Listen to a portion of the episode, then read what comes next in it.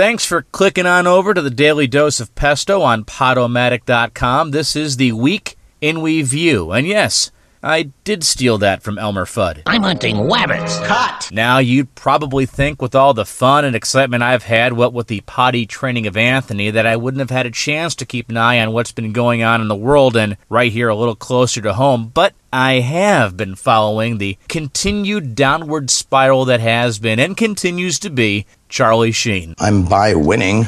I win here and I win there. Well, how can you not win when you have Adonis DNA and Tiger Blood?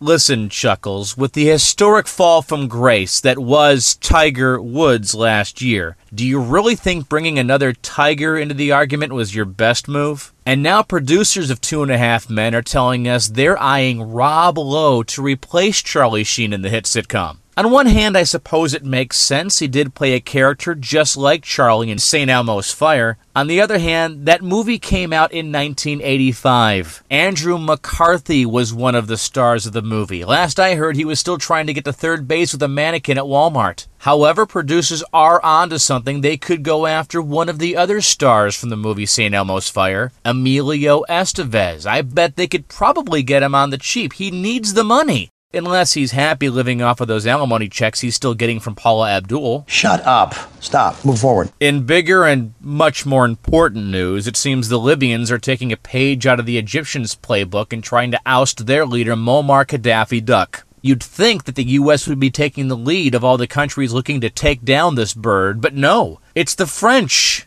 Yesterday, French leaders actually suggested the world should explore the option of bombing Libya. This coming from the same country that rolled over and played dead when the Germans came knocking on their door in World War II. I guess we'll know they're serious if the French are able to pull Switzerland into their coalition of the willing. Till then, I'll just sit back, relax, and enjoy my freedom fries.